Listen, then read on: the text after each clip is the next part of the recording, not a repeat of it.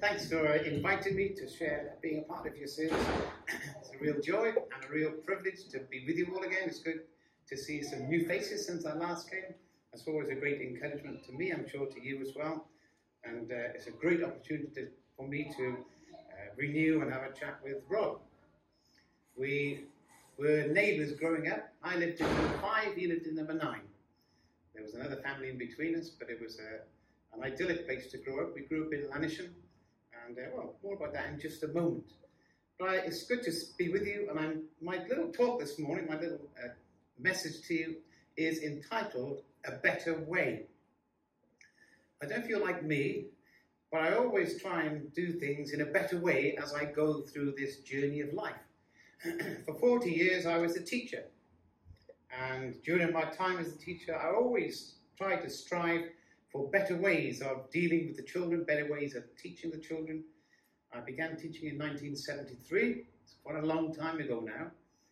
And uh, life was very different in 1973 to what when I retired in 2011. In the early days, you used to have to design and print and make, colour in, design whatever your own posters. If you want to have a poster for a lesson, you'd have to make it yourself. And that involved many hours. Got my wife to help in that respect because she was quite artistic. By the time I'd retired, I had a big white screen on the wall, a bit like this, and I could just, at the click of a button, throw up any picture I wanted, any video that I wanted.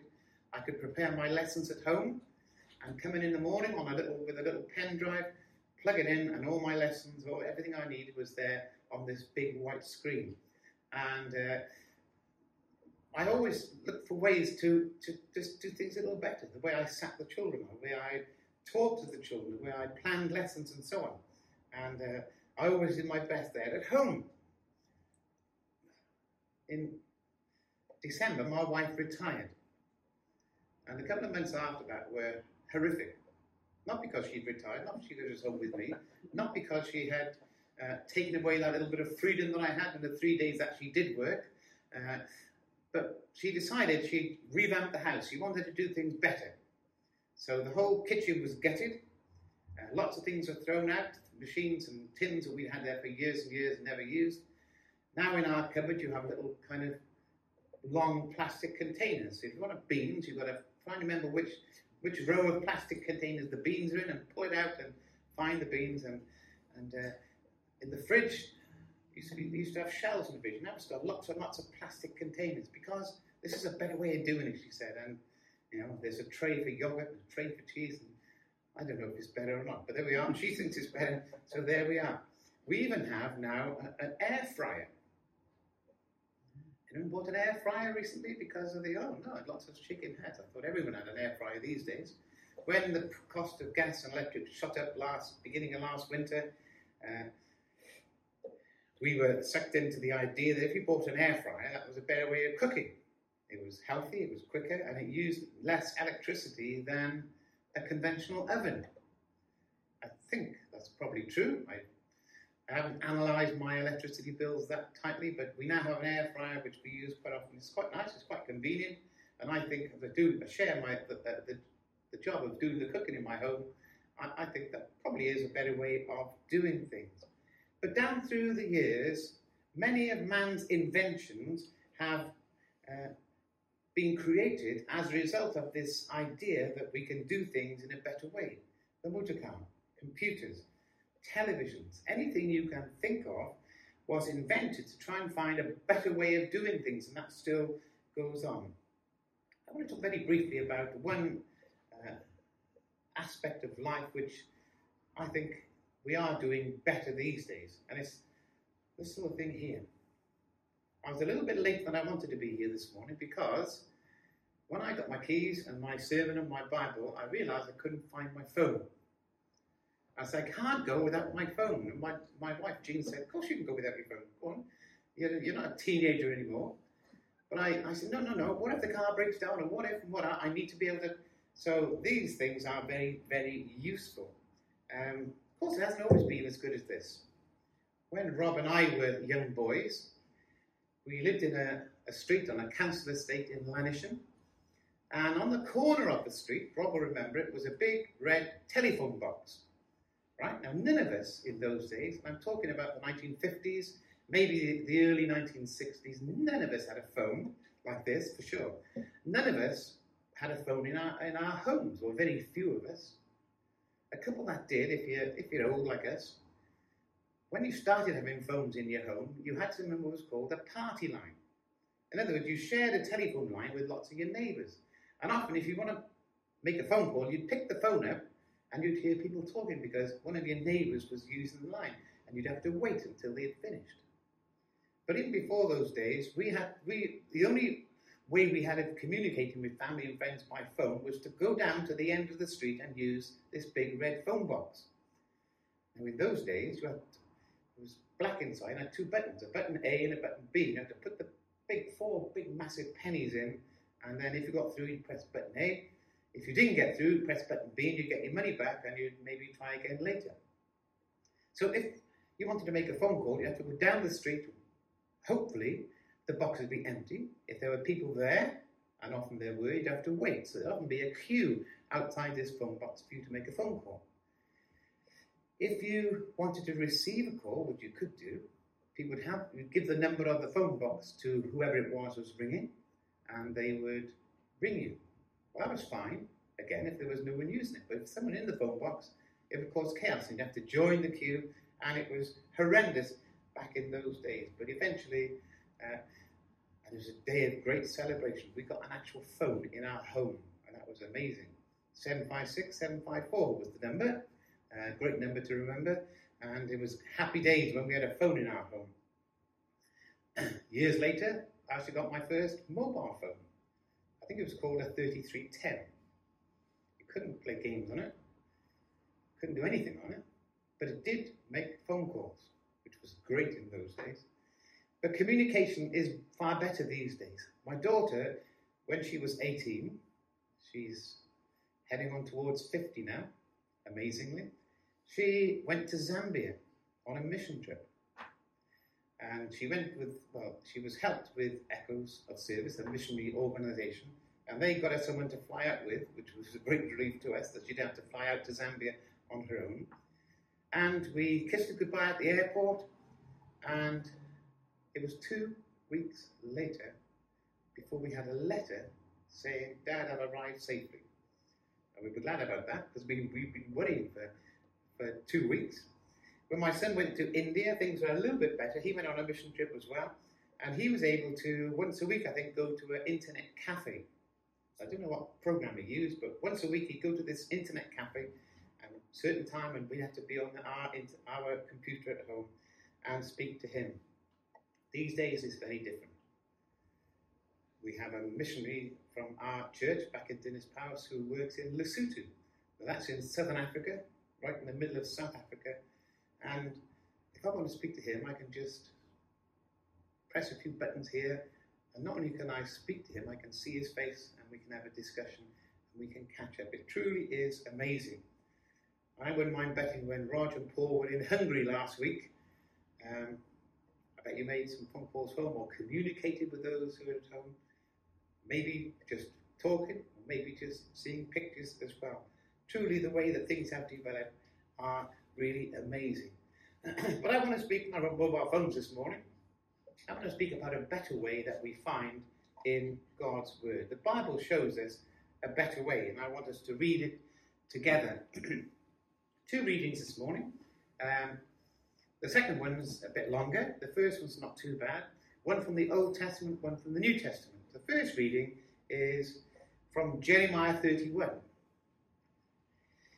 Verse 31 to verse 34. Jeremiah 31, 31 to 34. Now remember, before I read these words, these words were written 600 years before Jesus came. These words were written 600 years before the event took place, before these changes, this better way came into being. And that, of course, is when Jesus was nailed to a cross. So, Jeremiah 31 31. The days are coming, declares the Lord, when I will make a new covenant with the people of Israel and with the people of Judah. It will not be like the covenant I made with their ancestors when I took them by the hand to lead them out of Egypt, because they broke my covenant, though I was a husband to them, declares the Lord. This is the covenant I will make with the people of Israel after that time, declares the Lord. I will put my law in their minds and write it on their hearts. I will be their God, and they will be my people. No longer will they teach their neighbor or say to one another, Know the Lord, because they will all know me, from the least of them to the greatest, declares the Lord. For I will forgive their wickedness, and I will remember their sins no more. Great words there, aren't they? Written by this man called the weeping prophet, a man who faithfully served God, a man who faithfully gave God's message out to the people of his time. And most of the time, sadly, the people never listened. But still, that old prophet kept on giving the message. And one of the messages he gave was this new covenant, a new way that God was going to do things. God had created a better way for us to have a relationship with Him. And it begins with that man on a cross, the one we've thought about already this morning so much. When you look up at that figure on the cross, the Lord Jesus there as he died there at Calvary, what do you see? Pontius Pilate, the man who condemned him to death, saw some obscure Jewish teacher that he was kind of half glad to get rid of. The chief priests and the religious leaders of the day who looked up and saw Jesus on the cross, they saw a troublemaker that had finally got his comeuppance, had finally been dealt with. Those who passed by, no doubt they saw just a common criminal who was receiving his just rewards. Mary, as she looked up, she saw her firstborn son. The beloved disciple of the Lord Jesus saw his closest friend. The other disciples, well, I'm not sure. Maybe they're trying to work out who it was and where this fitted into the great plan that he had. But today, as we look in our mind's eye at the Lord Jesus there on the cross, we can see one who understands our suffering because he suffered. We can see one who saw what it's like to feel the depth of sorrow because he himself knew a sorrow like no other sorrow. We can see one someone who had compassion for our weaknesses because he has borne the consequences of our misdeeds. We can see someone who is prepared and willing and able to carry our burdens and to comfort us. And we can look knowing that as we see the Lord Jesus dying there on the cross on that very first Good Friday, we know now coming was the first Easter Sunday. After that separation, when Jesus, it wasn't just the physical suffering which made the cross so horrific, it was the mental anguish of being separated from his Father. His Father turned his face away, as the hymn writer reminds us. Because after that separation, there will be reunion. After death, there will be that resurrection. So, in that, we can see God showing us a better way. But it's not only the Old Testament, 600 years before it came into being, that we read about this new covenant. Let's turn to the book of Hebrews and chapter 10. Hebrews 10.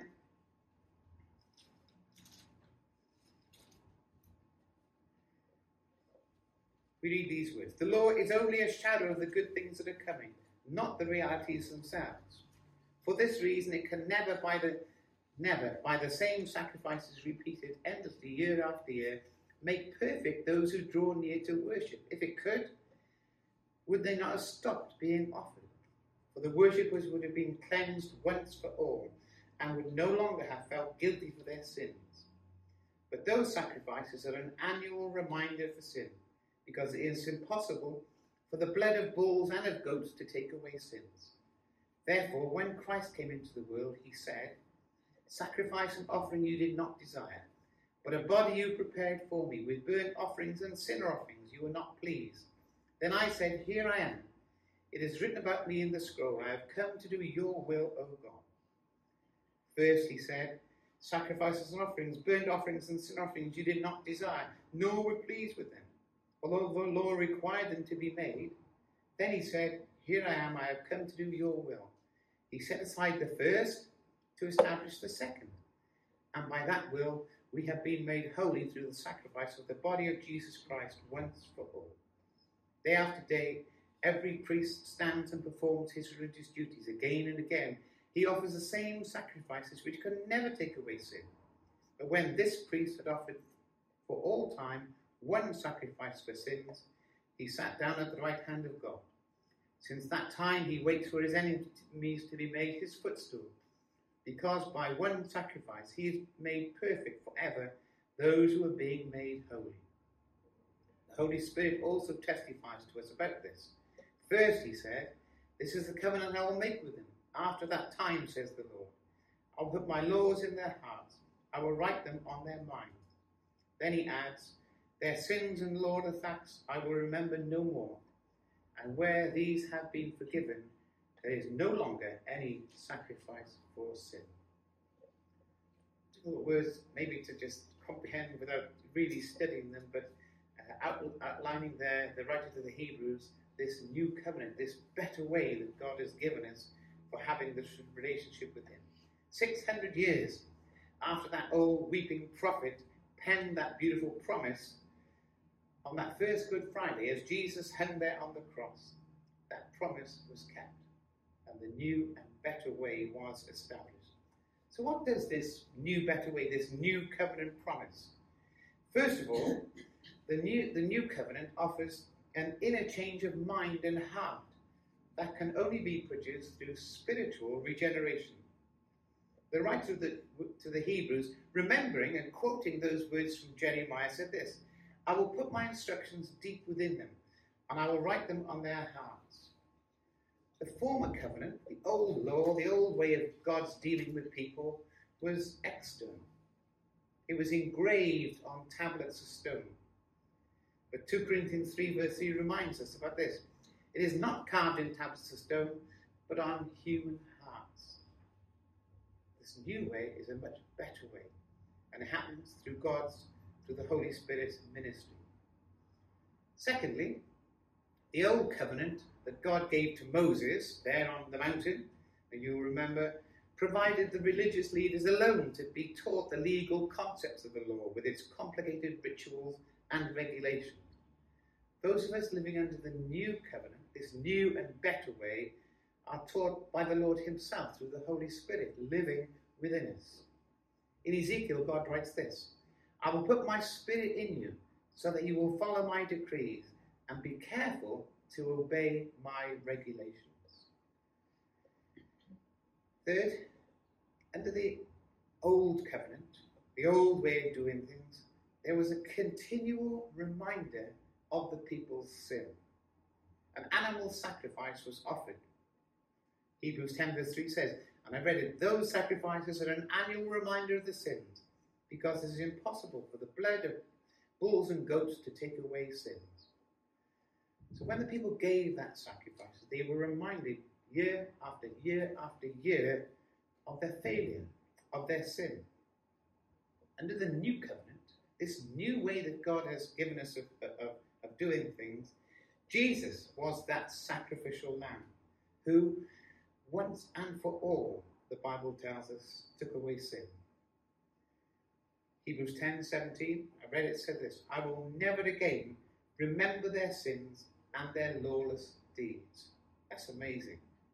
And that word no more, apparently in the, in the original Greek, would have been like a double negative, meaning no, never, under no condition at all will God remember the sins of his people.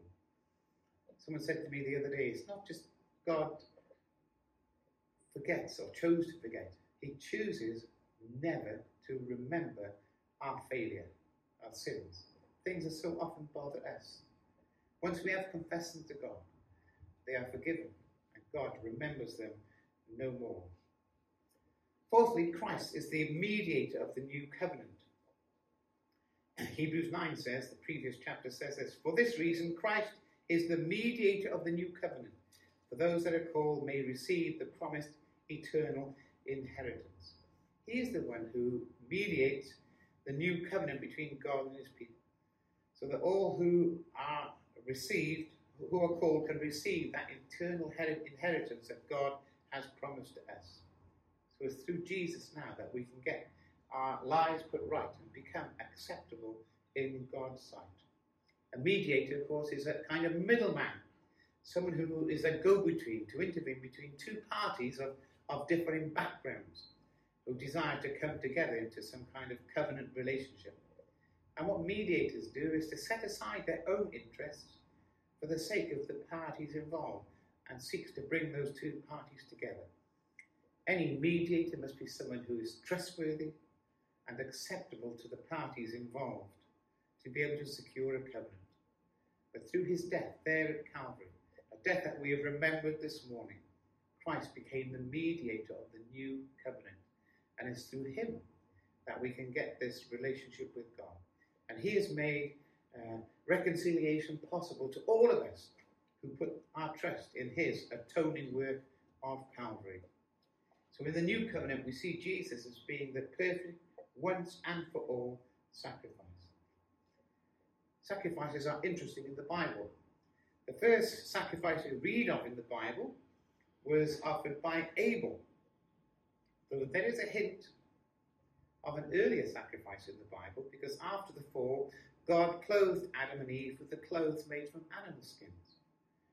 So, in some way, God was obviously suggesting here to Adam and Eve that the death of a substitute was needed to cover their sins. And I've no doubt they taught this to the children. These animal sacrifices were intended to show the Israelites that God took their sin seriously and their sin had to deal, had to be dealt with. And dealing with that sin was something that was costly. They also pictured, of course, the ultimate sacrifice of the Lamb of God at Calvary. Hebrews 10 again. Under the old covenant, the priest stands and ministers before the altar day after day, offering the same sacrifices again and again, which can never take away sin. But our high priest offered himself to God as a single sacrifice for sins for all time. Then he sat down at the place of honour at the God's right hand, and there he waits until his enemies are humiliated, humbled, and made a footstool under his feet.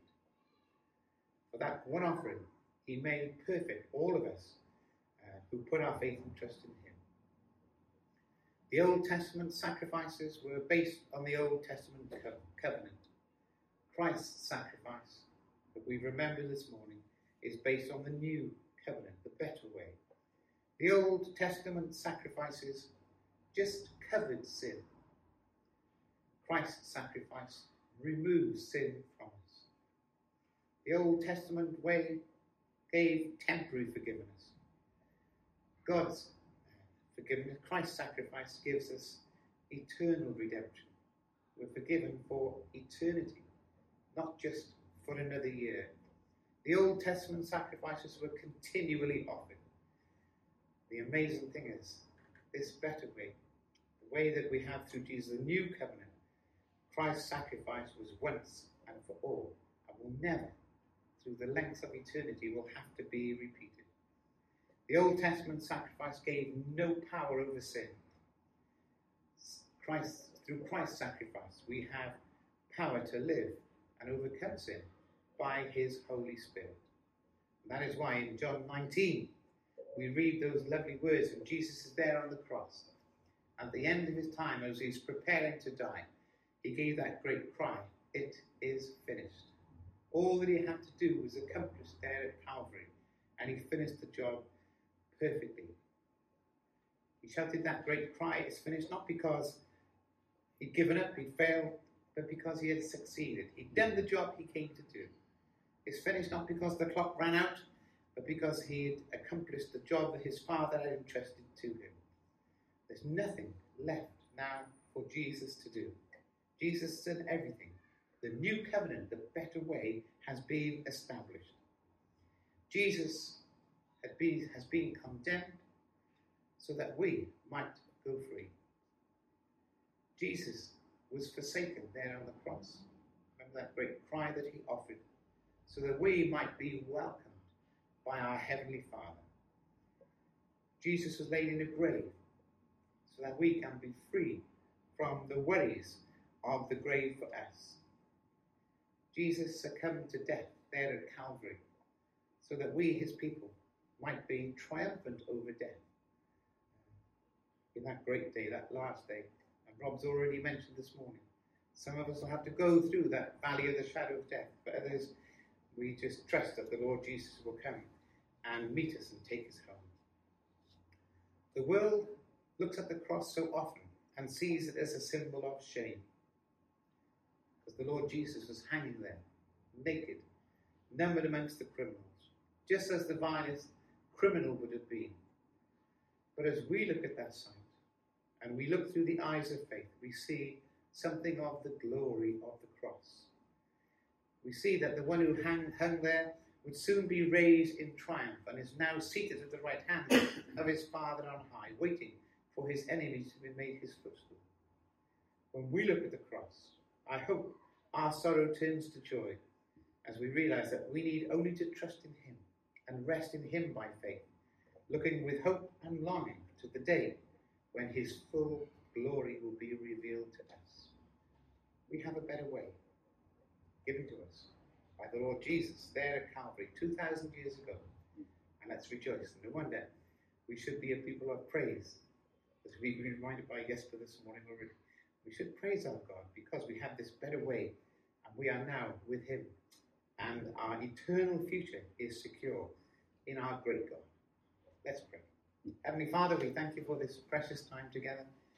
Father, we thank you for the note of praise with which we began our time together this morning. Father, thank you for reminding us as these services unfolded, we have much to praise you for.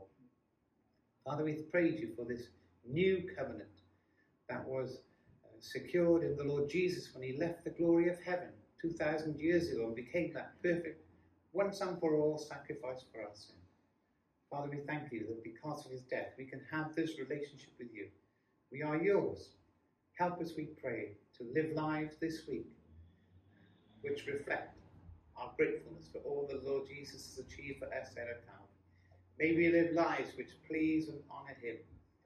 Father, we just pray that as people look at us, they will see as they saw with those disciples well, that we have been with Jesus. So I thank you for this precious time together this morning.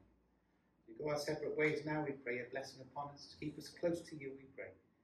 And we thank you for this new way. We thank you for the Lord Jesus and all we have achieved there at Calvary. And it's through him that we offer our praise and thanks this morning.